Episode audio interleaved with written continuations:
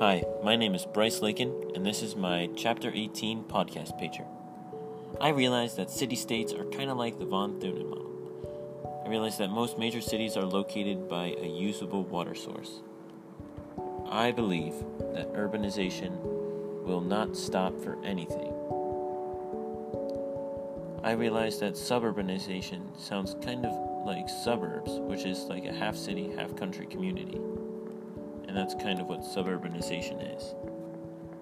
The cover for this podcast would be multiple skyscrapers being built with cranes in the background. Thanks for listening. Bryce Lakin, signing out.